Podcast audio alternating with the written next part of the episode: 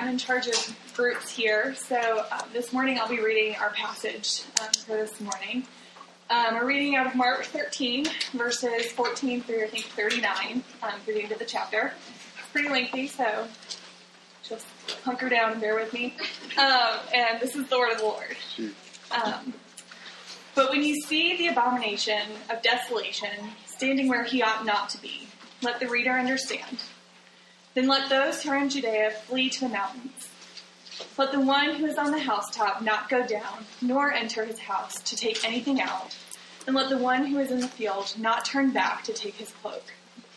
And alas, for women who are pregnant and for those who are nursing infants in those days. Pray that it may not happen in winter, for in those days there will be such tribulation as has not been from the beginning of the creation that God created until now, and never will be. And if the Lord has not cut short the days, no human being would be saved. But for the sake of the elect, whom he chose, he shortened the days. And then, if anyone says to you, Look, here is the Christ, or Look, there he is, do not believe it. For false Christs and false prophets will arise and perform signs and wonders to lead astray, if possible, the elect. But be on guard. I have told you all things beforehand. But in those days, after that tribulation, the sun will be darkened, and the moon will not give its light, and the stars will be falling from heaven, and the powers in the heavens will be shaken. And then they will see the Son of Man coming in clouds with great power and glory. And then he will send out the angels and gather his elect from the four winds, from the ends of the earth to the ends of the heaven, or to um, to the ends of heaven. From the fig tree, learn its lesson. As soon as its branches become tender and put out its leaves, you know that summer is near.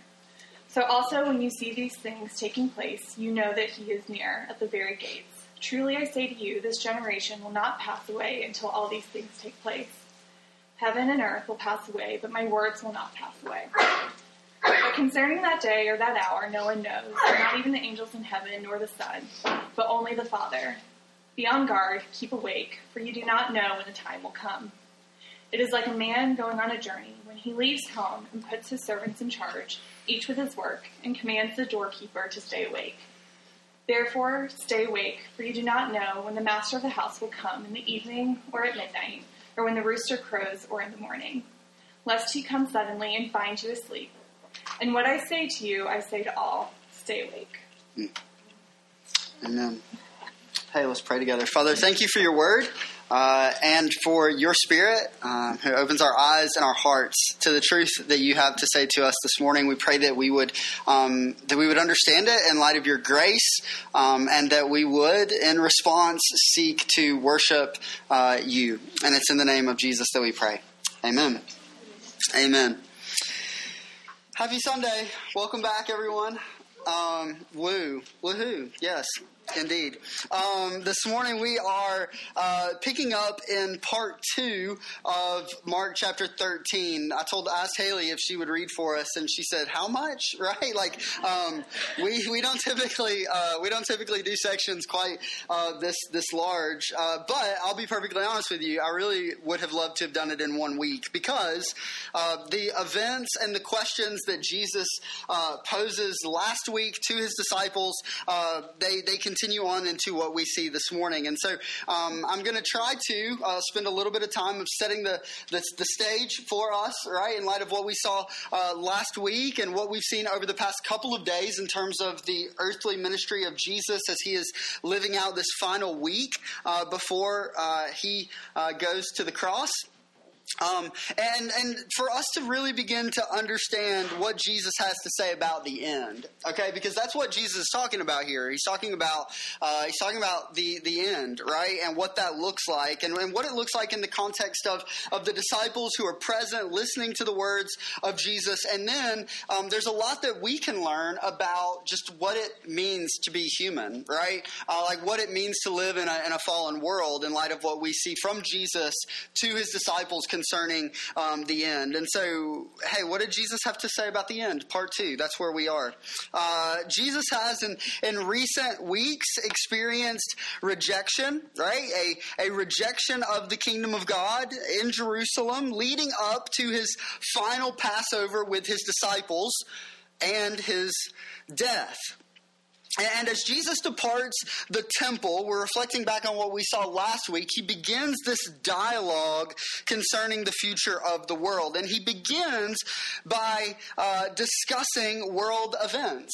Right? He, he says essentially, and this is this is back in part one last week, verses one through twelve, that the world is a crazy place, and because that is true, that you can continue to expect much of much of the same.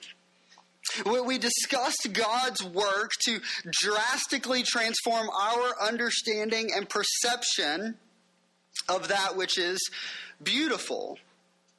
This is all pertaining to last week, right? And we came to this conclusion that observable and experiential beauty in this world, right, in the midst of, of, of challenging events, are ultimately a reflection of the beauty of Christ crucified for the redemption of his people. This is indeed a post resurrection perspective. We talked about it last week how, how the disciples, upon, upon making their way out of Jerusalem, look back and they observe the beauty of the temple and the structures that surround it and they say essentially, man, this is this is beautiful. Look at this. Like, look at how amazing this is. Look at look at all these wonderful buildings and just the, I mean, the Jerusalem skyline, right? Like, as I was thinking about it this past week, I'm thinking about this uh, this portion of Highway 20 as you head into the city, right? As you head east and you see, uh, you begin to see the the buildings cut out of the distance, right? As you head into Atlanta, and you go, man, the city looks really beautiful from here, right? The disciples are looking back and they're going, man, this is, this is truly beautiful. And Jesus says in response to their statement, hey, like none of these stones are going to be left stacked on top of one another, right? And we said how through that we really see Jesus reorienting, right, our perspective and our understanding of that which is truly beautiful, and how that which is beautiful is ultimately a reflection of the beauty that we see in the crucifixion of our King. Right? That, that everything that we observe in the world around us and that which we experience, taste, smell, see, touch, is a reflection of the beauty that we see at the cross. Right? That it brings added beauty, that it brings an increased beauty to everything that we see in the world around us when we understand that our King condescended, right, into his own creation in order to give himself as a, a sacrifice in order to redeem his people and make a day in which the, the recreation of all things would ultimately be realized, right? And so all of it, all of the beauty in the world that we see around us, in spite of it being a truly broken place, right? Not existing as it ought to, but because of what we see in Genesis chapter 3 in rebellion, right, is indeed a, a, a beautiful place, but it only becomes more beautiful in light of what we understand about Christ's work upon the cross. And we see this encouragement from Jesus to remain committed to sound doctrine, verses 10 and 11 from last week, to lean in to the power of the Spirit, to remain committed to mission as an informed people, aware of the hostility that will persist, and yet confident confident that because Christ will endure, here it is Christ endures, right? And because Christ will endure, that they too shall endure. And that because they are to endure, there's this confidence that is produced within us here this morning, today, that we too shall endure. And so, what is the message from last week, right? It flows right into the message this week, and it's this hang on, right? Like, hang on Things are going to get crazy, right? He's telling his disciples this in our context, our passage from last week. He continues to unpack it this week, speaking about events that they will observe in their lives that will lead them to go, this must be the end, right? Because things are, are wild. But the encouragement from Christ remains hang on, right? Stay awake if we, if we flash forward to the very end. We're going to explore some of these same threads today as we enter part two of what is referred to as the Olivet Discourse. And so uh, each week, one thing that we like to do is give a, a 30,000 foot view of what we can expect from our time together. And we want to make that available to you throughout our service so you can consider it as well as a number of subpoints that we're going to spend some time unpacking. And so, what do we have to look forward to this morning while awaiting the return of our King? We must be alert right? We must be obedient and hopeful due to the certainty of his second advent. As certain as the difficulty that we will, as God's people, experience in this world, as certain as the difficulty that the disciples who are listening to Jesus talk in this scene were to experience the difficulty of this world, there is this hope, right? And it's not a it's not a hope. Again, when we talk about hope from a Christian worldview or from a Christian perspective, it's not a hope that leaves us wondering if something is indeed to come to pass, right? But it's an assured hope. And so there is this hope that we have that encourages us in and through difficulty in this world and in this life due to the certainty of the return of our resurrected King. Does that make sense? This is what we're going to see this morning as we look to the second part of Mark chapter 13. And so, if we even consider from the beginning, what is the intended response? How do we, how will we be called to respond to what we see from God, God's word this morning? Here's an example. Here's how we respond right now. Let's just put that out there from the very beginning. While we uh, don't know the exact moment of Christ's return, right, his disciples, the original recipients of this gospel, and you and I are to look to and trust in Christ, pursuing obedience and anticipating his return. We pursue obedience out of the hope of the gospel in anticipation for the return of our King, which leads us to the final, the final exhortation, the final call that we see in the Olivet Discourse from Jesus to his disciples, which is what? What does he say? Stay awake right? Stay awake. Remain obedient. Pursue holiness. Don't be, don't be distracted by the things of the world, but instead remain fixated, right? Remain focused on, on who I am and what I have told you and the security that I provide to you.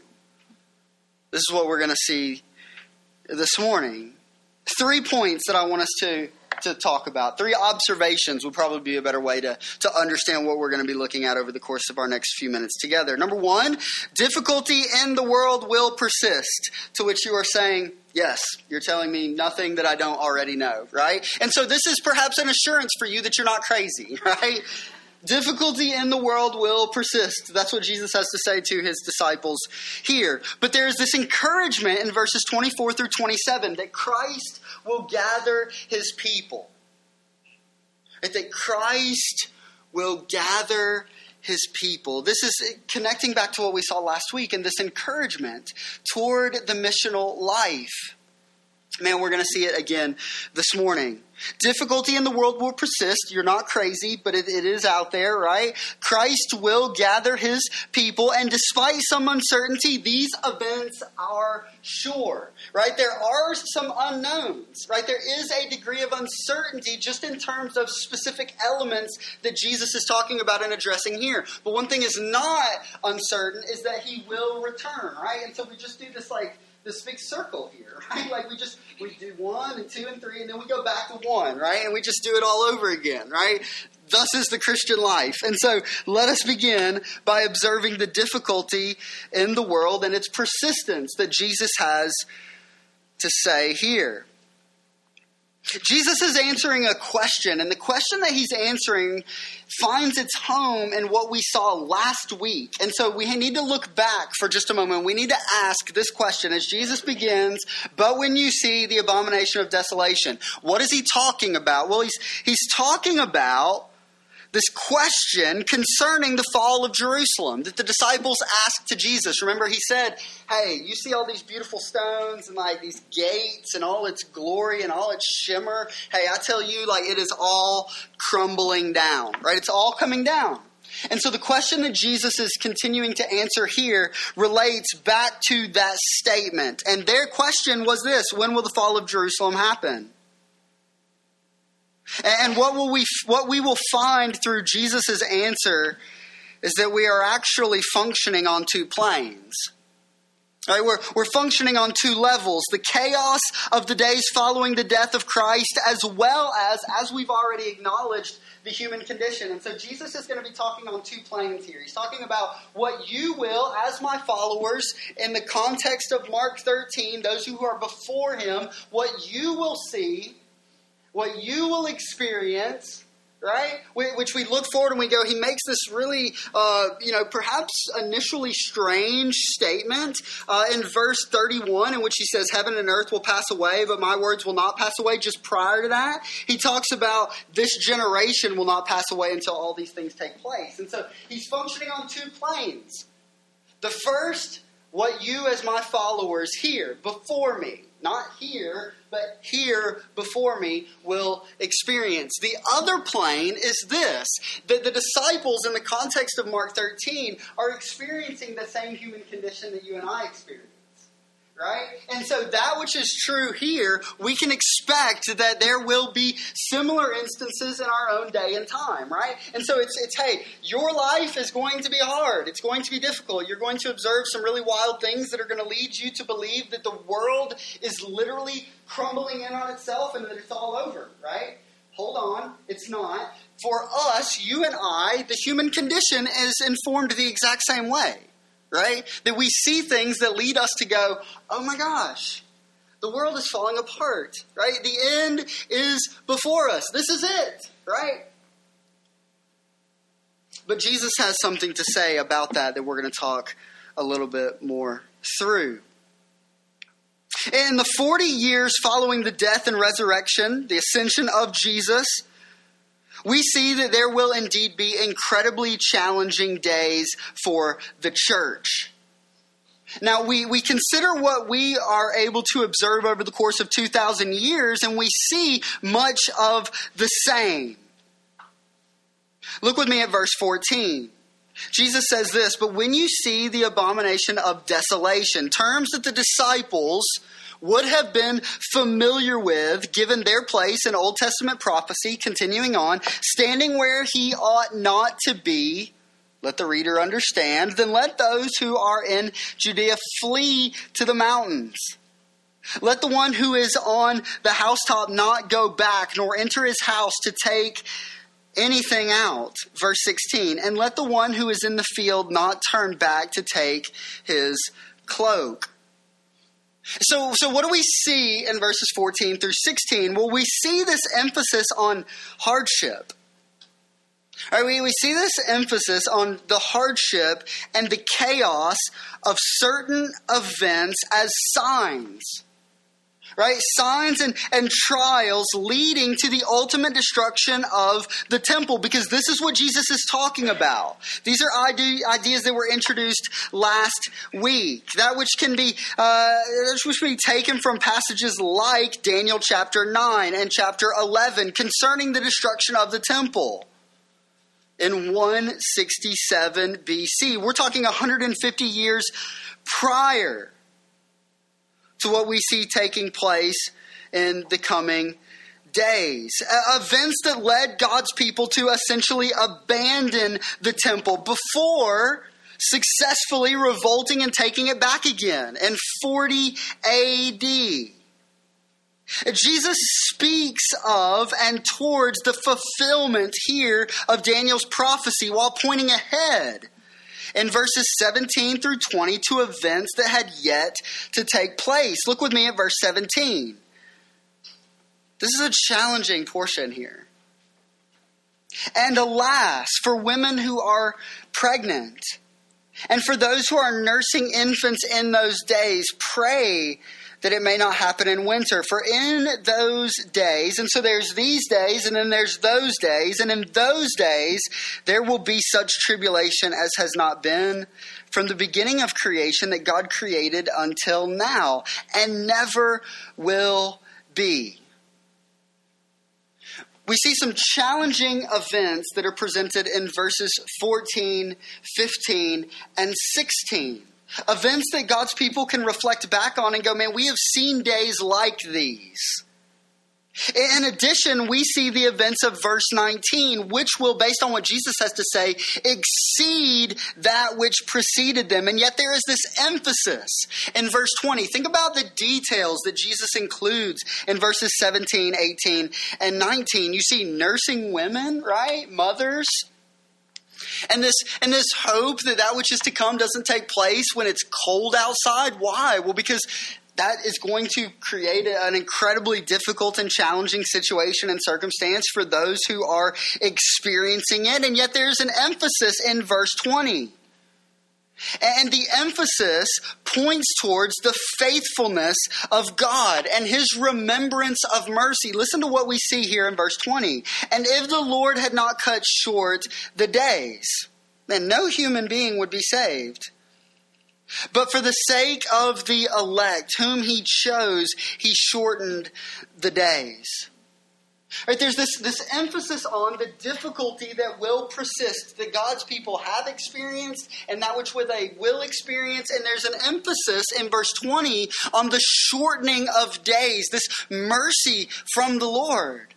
I was reminded as I was reading through this portion of scripture last week about what we see from the prophet Habakkuk in Habakkuk chapter 2. Now, if you've never read through the book of Habakkuk, I would encourage you to. Because I think it informs greatly our understanding and our anticipation and our expectation of what it looks like to be God's people in a broken world. In Habakkuk, we see this prophet petition God in light of the judgment of the Lord at the hands of the Assyrians. And he says this In wrath, remember mercy in wrath, this is his petition, this is his cry, right? That we, there's this recognition that we are in a broken world and that we are a rebellious people and that there is this correction that is in need of being, of being realized right? And the Lord says, This is the means by which I am going to accomplish that which has been spoken. I'm going to use the enemies of God's people to bring about judgment on God's people in light of their disobedience. And from the prophet Habakkuk comes this cry In wrath, remember mercy. Remember your people right? Remember your covenant. Keep us, sustain us, cause endurance to be realized for us. We see in verse 20 that if it were not for the grace of the Lord, for the sake of the elect, that he, these days would not indeed be shortened, but that they would persist. That's the nature of our world. Persistent evil when left unto itself, right? It's the nature. It's that which we see in the context of Mark chapter 13. It's what we'll see in the context of the book of Acts as we continue on through the remainder of the New Testament books. It is that which we will observe. We look back at the course of history since the, the conclusion of the canon of Scripture, and what do we see? We see evil persisting. Evil will persist. But the Lord, in grace and in mercy, shortens those days. He remembers mercy and he does so for the sake of his people. Look with me at verse 21. Things are crazy, right? For God's people. What is the response? If anyone says to you, Jesus says, Look, here is the Christ or look, there he is. What does he say? Don't believe it, right? Like don't don't don't believe it for false Christs and false prophets will arise and they will perform signs and wonders to lead astray if possible the elect. But the encouragement verse 23, be on guard. Be on guard. Be aware. Be be awake be persistent because I've told you these things, right? I was reminded about what we see in the book of Exodus, right? As, as Moses is, is sent back into Egypt to deliver his people. Right? And one of the first things that we see Moses do upon making his way back into Egypt is to is to cast his staff, right, the staff onto the ground, and it becomes a, a snake. And then we see these magicians, right, these these magicians perform this this same type of work. Now God has the final say because we have the serpent who eats the other serpents, which is like again super incredible, right? But but we reminded of what we see here, right? That there will be there will be signs, people will be saying things, but but rest assured that, that Christ has has come. The Christ is here, and I am He right? And so when I when I leave, right, when I ascend and things get progressively more difficult for God's people, know that I've already come. The Christ has come. And, you'll know all of these things because I'm telling them to you beforehand. You ought not be caught off guard. In fact, as they happen, what should it do for God's people? Well, perhaps produce some degree of confidence, right?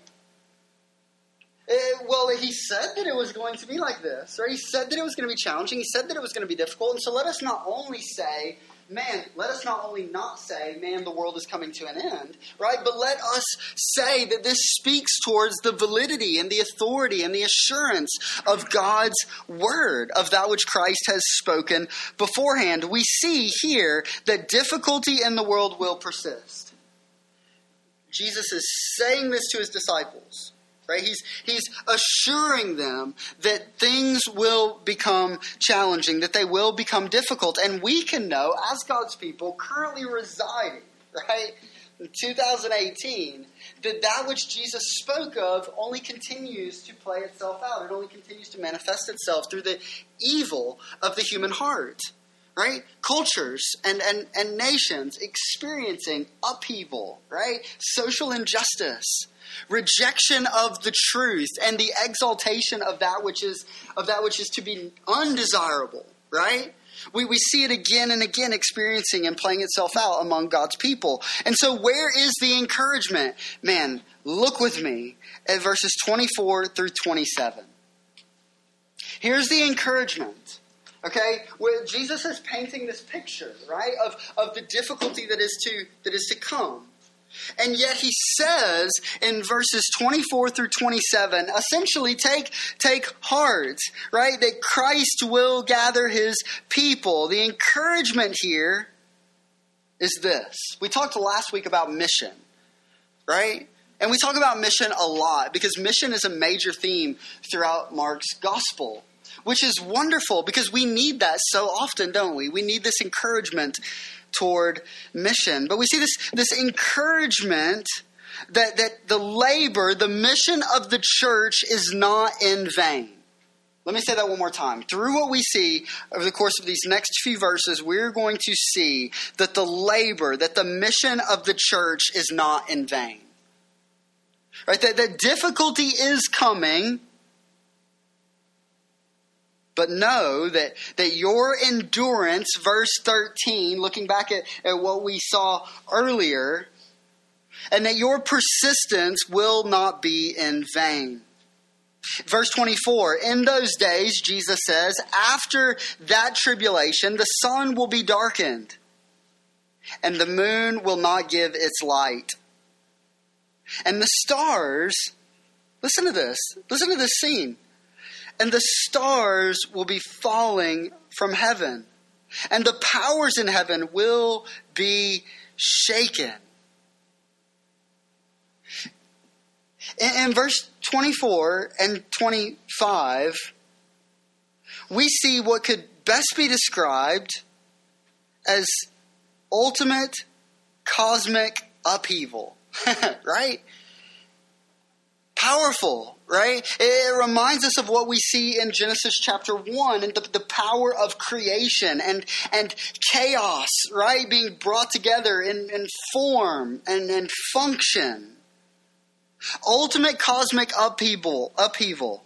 And universal cataclysmic judgment, signaling that the end has come. In heaven and on earth, the cosmos will be rocked and shaken as God prepares to come in judgment.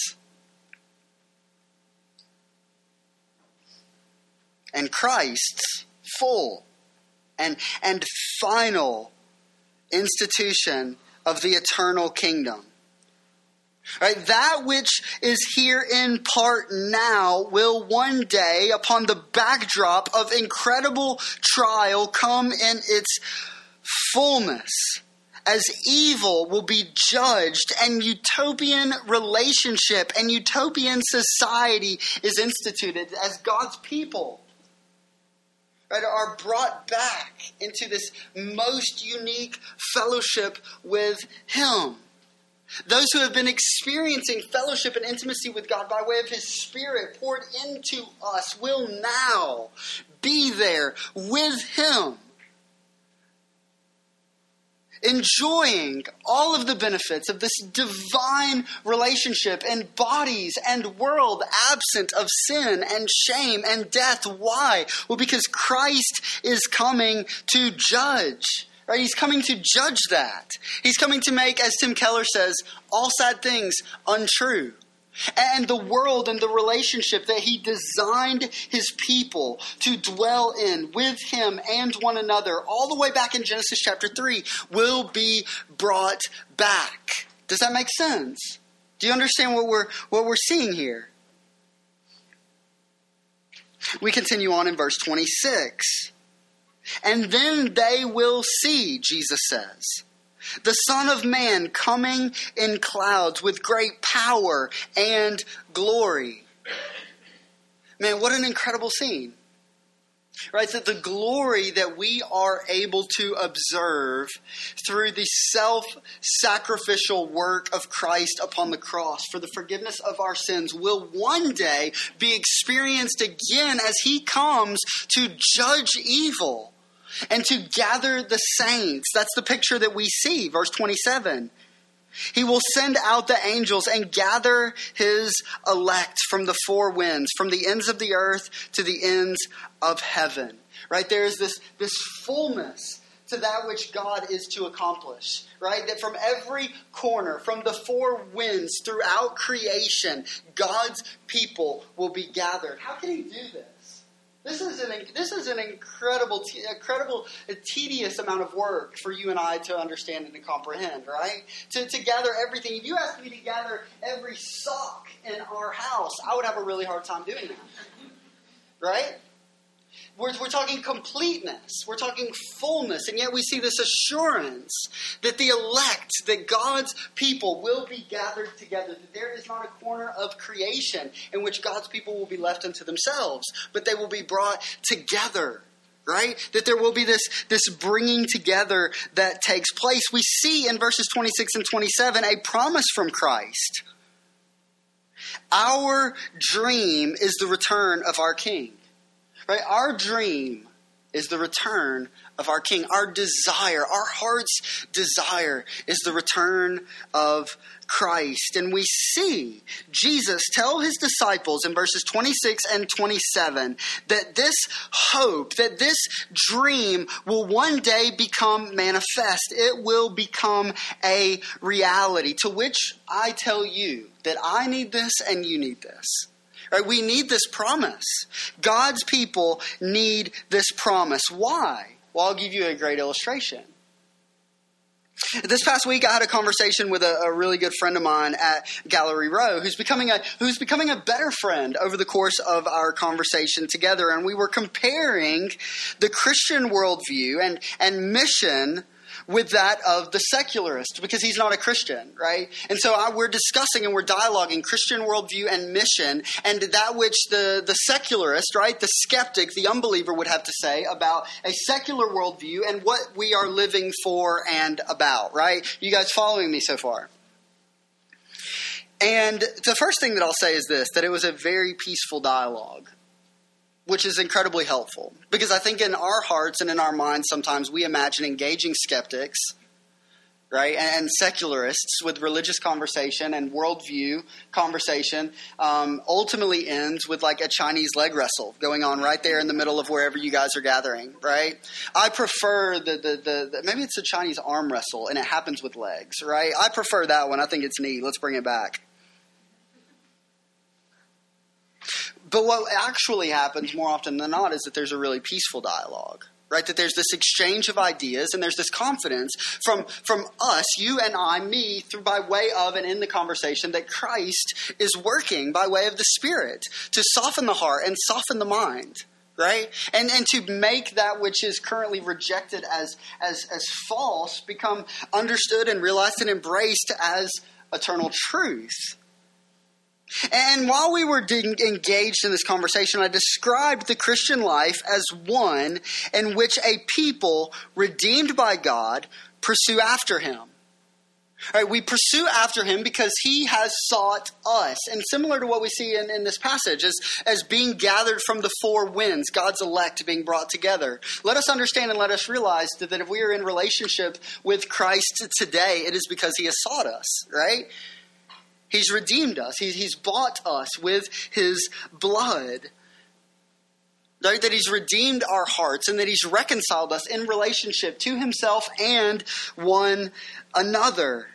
And so, in response, we as a redeemed people pursue after him, pursuing holiness, desiring obedience, and pushing back the darkness to the glory and in the strength of Christ. And in what seems to be at times an endless task, given the fact that we know, based on the words of Jesus here, that things are and shall continue to be difficult until the return of Christ, we begin to have this dialogue about the challenge that that is for God's people. This realization that our world is rebellious, that we are in a natural state of rebellion in terms of our relationship with our Creator. Nations have warred and they shall continue to war. Social injustice and famine will continue. Conflict within the family, unfortunately, because of the state of the human heart, will persist. But the promise of Christ in verse 26 and 27 is that the Christian mission is not a fruitless one. Right? But that it's that it's actually good and it's God glorifying that Christ, upon his return, due to the faithfulness of God and the power of the gospel, the obedience of the church, will gather from the four corners of the world his elect. Right? Christ, amidst trial and difficulty for his people, remains committed to the rescue of sinners by grace through faith. This is Mark 13 27. Right, this is that this picture might become a reality. This future reality we see infuses a hope into the church this future reality, the promise of verse 27, the gathering together of the elect, produces perseverance within God's people. Let's say it one, one more way, okay? That this picture, Mark 13, verse 27, the gathering together by Christ, his elect, from all corners of creation, results in perseverance and gospel proclamation. It has to. It has to result in this. Amazingly enough, God graciously fosters this global reality, and He does so on a local level. Listen to this. This is the incredible thing about what we see in verse 27. In verse 27, we see this promise that God will gather together from the four corners His elect, His people. Now, I want us to think about how this manifests itself on a local level that we might get a picture of that which God is to accomplish on a cosmic level one day. Every Sunday, every Sabbath, we come here, right? And we gather. And we do so from various corners of this community. Right? Maybe you live on campus, right? Maybe you live back here in, in Greek Village or even behind Greek Village. Maybe you live over by the square or perhaps out towards Whitesburg or maybe towards Roopville, right? We see locally this bringing together of God's people from, let's say, the four corners of this county. right? The four corners of the city, perhaps, right? And we get this picture, right, of what, of what God is to accomplish on a cosmic scale one day. There's a sense, this is why we put so much emphasis on the gathering together of the saints every Sunday. Right? If you if you go through the process of church membership here at Christ the King, one of the things that we say is that, hey, listen, we desire that we would gather together every Sunday, right? That is that is where we are focused. That is our corporate gathering time together in which we are encouraged, right? And we worship Christ together. Right? We express gratitude for the forgiveness of our sins, right? And, this, this this regeneration that takes place within our hearts. Right? We proclaim praise and adoration to Christ. We respond in obedience to the proclamation of the word by slaying our sin and looking to Him. We see accomplished in this, in this small community on a local level that which is to be accomplished on a, on a, on a global level in the future. What encouragement! Right, what encouragement here to see that the labor of the church in mission is not in vain. But we continue to, to support and send out missionaries through institutions like the North American Mission Board, where, where guys are going and they're planting churches in, in East St. Louis, right? Or, or in downtown Atlanta in order to engage the nations, to do hard work, to reach people, to proclaim the gospel to the glory of Christ.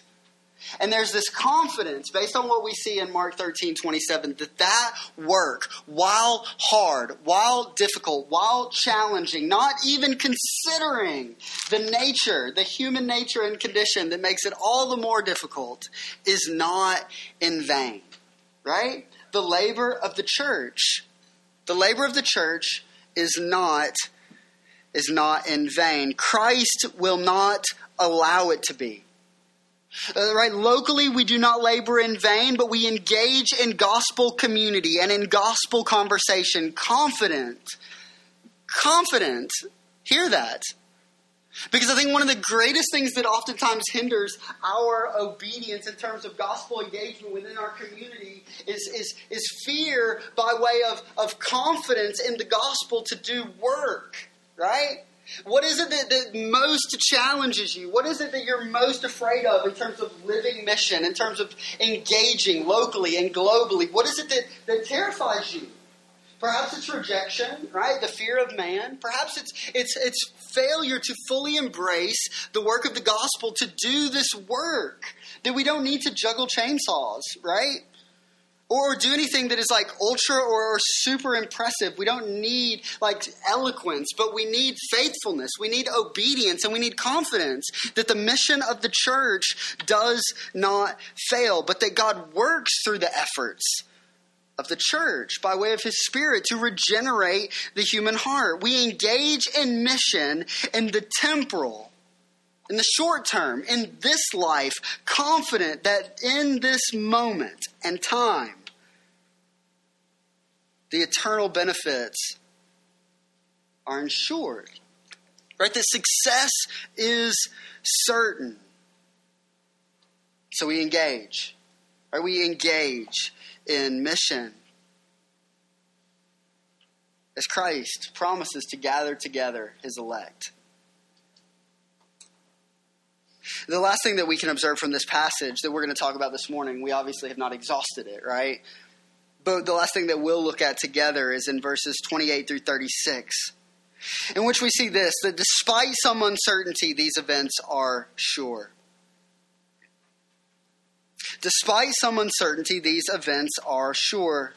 Those concerning the difficulty in verses 5 through 23, looking back at where we, we were, uh, earlier and last week, as well as the assured hope of our King's return in verses 24 through 36. Look with me at verse 28. From the fig tree, learn its lesson, Jesus says. As soon as its branch becomes tender and puts out its leaves, you know that summer is near. Verse 29.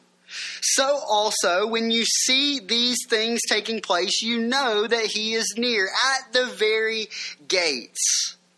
Now, again, there's this contextual element that shapes the way that we understand these final statements of Jesus here. What question is Jesus answering? Well, the question is this when will Jerusalem fall? And Jesus says that these events will be as clear as the fig leaf beginning to sprout, signaling the beginning of summer. We've got a couple of tulip trees in our yard, and um, we can tell when warm weather's getting close because they go from being just like dead sticks with like these little buds that begin to open up on the ends, right? Warm weather's coming. We see here a similar illustration from Jesus. In the same way as the, as the fig tree right, begins to sprout leaves. In the same way, as you observe certain events, you will know that the world, the words that I have spoken are, are true. Verse 30 Truly I say to you, this generation will not pass away until all these things take place. Heaven and earth will pass away. Oh, goodness. But the words, my words, will not pass away. There's an emphasis here on the, on the trustworthiness of the word of Christ, and as a result, the fulfillment of the events and the condition of the world that he has spoken about. We begin transitioning into verses 32 through 36, and we see Jesus explicitly answering the disciples' second question concerning the accomplishing of these things and implicitly his return. Verse 32 But concerning that day or that hour, no one knows. And so their question, and Matthew does a really wonderful job of helping us understand the, the sequence of the questions that are being presented. Jesus goes and he says, Listen, you want to know when I'm coming back? You want to know when all of these things and will ultimately be accomplished? Well, no one knows. You want to know when I'm coming back? I don't know. That's what Jesus says. I don't know. Not even the angels in heaven, nor the Son, but who knows? The Father knows. Jesus says only the Father knows. Jesus says only the Father knows when I will return, which has potential to lead us to ask a certain question. And that question is is this, how is that possible? Right? How is that possible?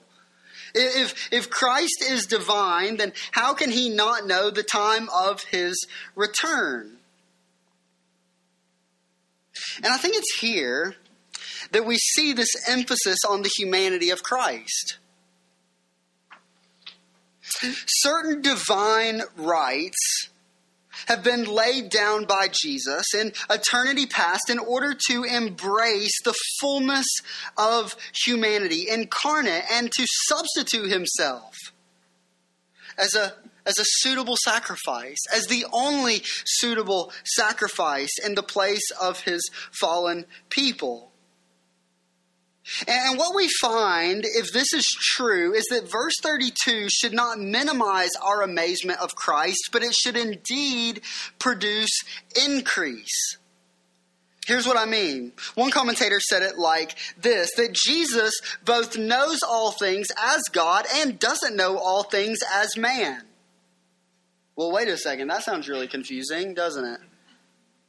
For the unique, two natured, single person of Christ is no contradiction, but a peculiar glory of the God man. Jesus took a human body to save our bodies. And he took a human mind to save our minds.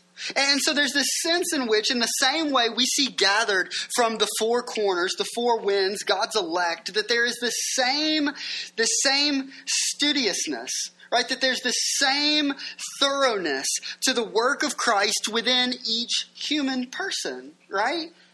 That, that we are our whole selves redeemed. Our bodies are redeemed by Christ. His incarnation makes that possible. Right? Our minds are redeemed by Christ. His incarnation makes that possible. Without becoming man in his emotions, he could not have rescued our hearts. Our hearts are rescued and redeemed by Christ due to the incarnation.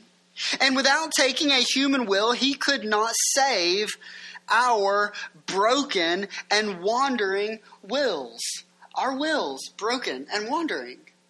Christ redeems them, he brings them back right? He, he, he reconciles this and he plants it within our heart this desire to live in obedience in light of the glory of the gospel, in light of what he's done for us. There is this desired obedience that we now possess, right? There's this pursuit, this intentional pursuit of holiness that leads God's people, all because of who Christ is and his taking on of our humanity and his redeeming our entire persons to set aside the things of this world and our sinful desires and passions and idols and to pursue after Christ. He makes that possible. He does that. Without the redemption of our entire human condition by way of the humanity of Christ embraced at the incarnation, those things are not possible. That's what we see being said here. And so, does it minimize Christ?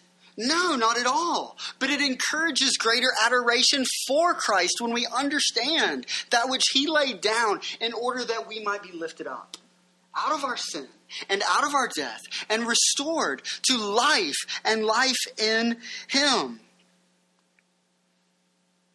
He became man in full so that He might save us in full.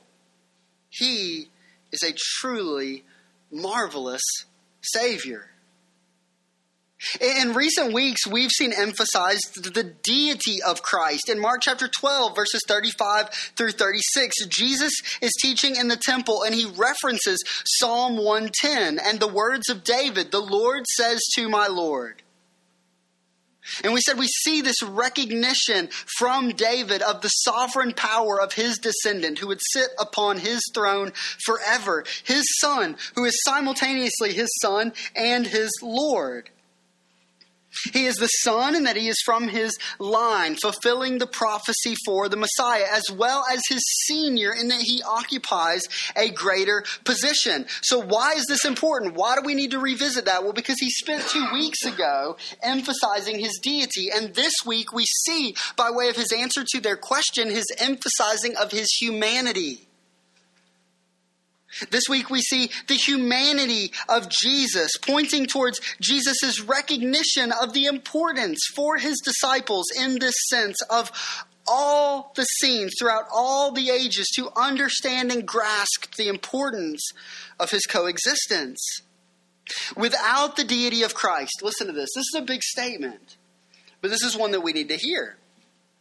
Without the deity of Christ, the cross is of no benefit. And without the humanity of Christ and his familiarity with temptation and struggle, the cross is of no benefit.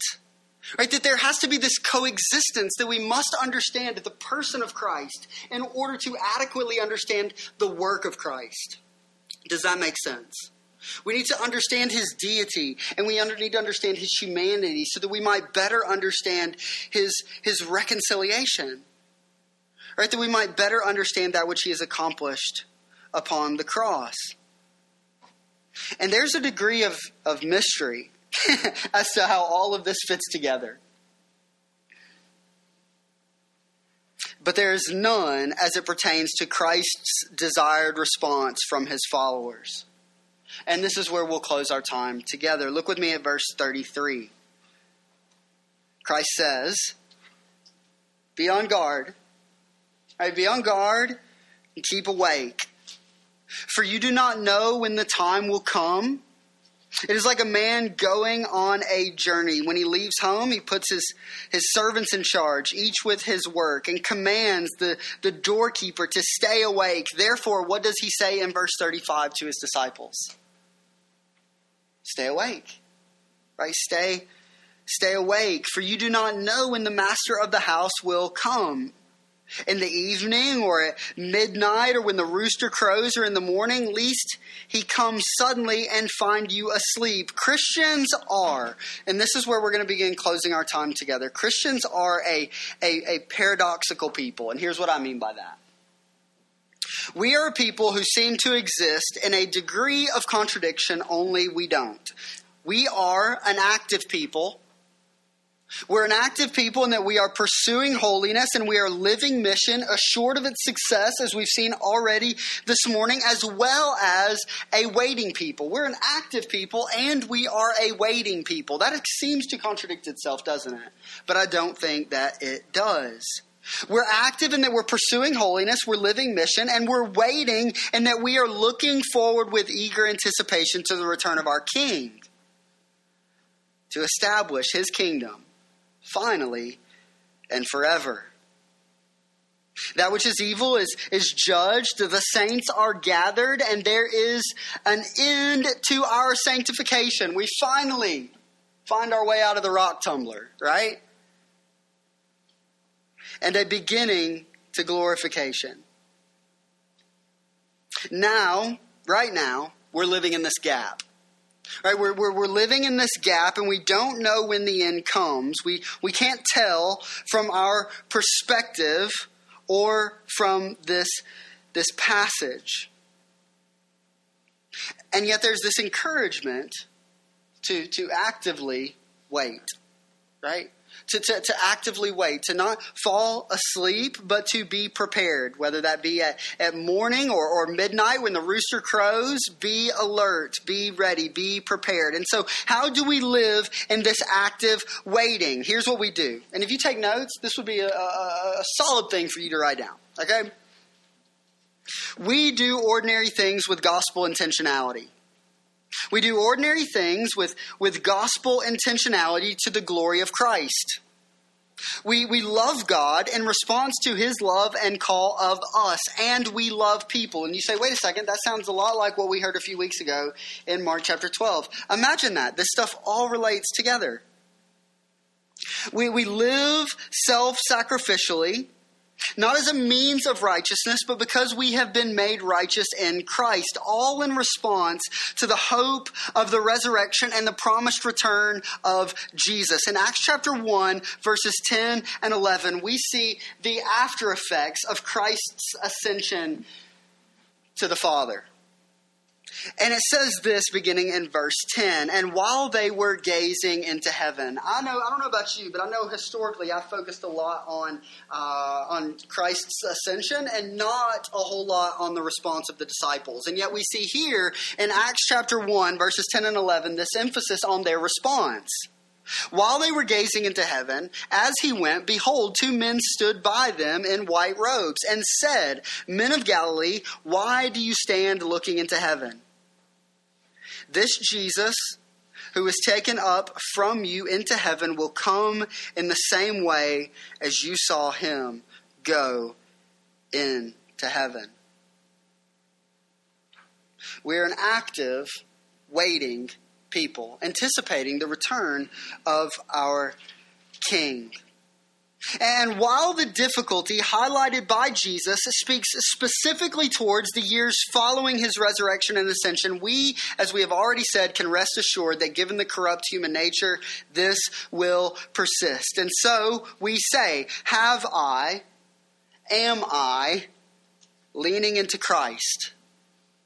Have I and, and am I leaning into Christ for comfort and joy in difficulty? Am I am I driven to faithfulness by God and a gospel inspired, spirit enabled obedience to mission? Uh, those are a handful of ways that we respond to what we saw this morning. We lean in, right? We lean in to Christ and we and we trust him. Even though we don't know what the future looks like in terms of the second advent of our king, we do know that until that point that there is likely to be much difficulty. And so are we leaning into our king? Right? Are we leaning in and are we, trusting our, our king? And in light of this realization of what he has accomplished for us upon the cross to redeem us and rescue us from the wrath of God, Are we seeking holiness? Are we living with a gospel inspired desire for obedience, specifically as it pertains to this passage and mission? Confident that there is a day in which God's elect will be gathered. Our mission is not in vain, and we do not go alone, right? But we go empowered by the Spirit of God who enables us for this incredible, incredible work. And so let's lean in with the rest of our time together.